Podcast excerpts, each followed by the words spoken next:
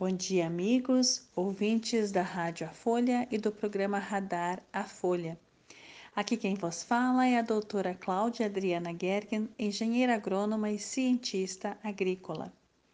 E hoje nós vamos falar de algo muito, muito, muito importante que é conhecido há mais de 12 mil anos, muito mais, né? Mas que durante um tempo foi é, esquecido.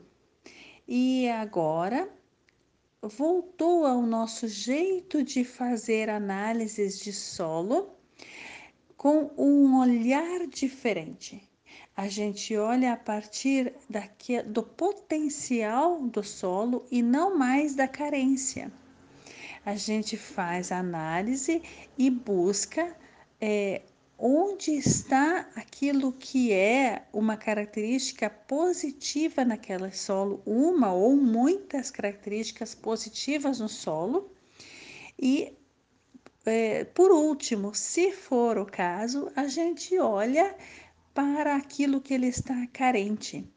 E isso, o ano de 2020 ajudou muito a gente a olhar desta forma, a identificar qual o potencial das pessoas do ponto de vista do diferente, do ponto de vista de uma criação de algo que ainda não existia. E a partir de então, nós, a partir do ano de 2020, nós vamos precisar ser criativos. Muitas coisas que a gente vinha fazendo não vão mais conseguir ser realizadas daquela forma. Elas vão precisar ser mudadas, sim, porque não vai mais funcionar daquele jeito. E dessa, desse jeito, a produção de alimentos e fibras vai mudar também mudando o conceito do, do ciclo todo, né? E no nosso caso, nós trabalhamos com, com a agrogeologia, com o potencial agrogeológico dos solos, né? Para efeito de cultivo de alimentos e fibras.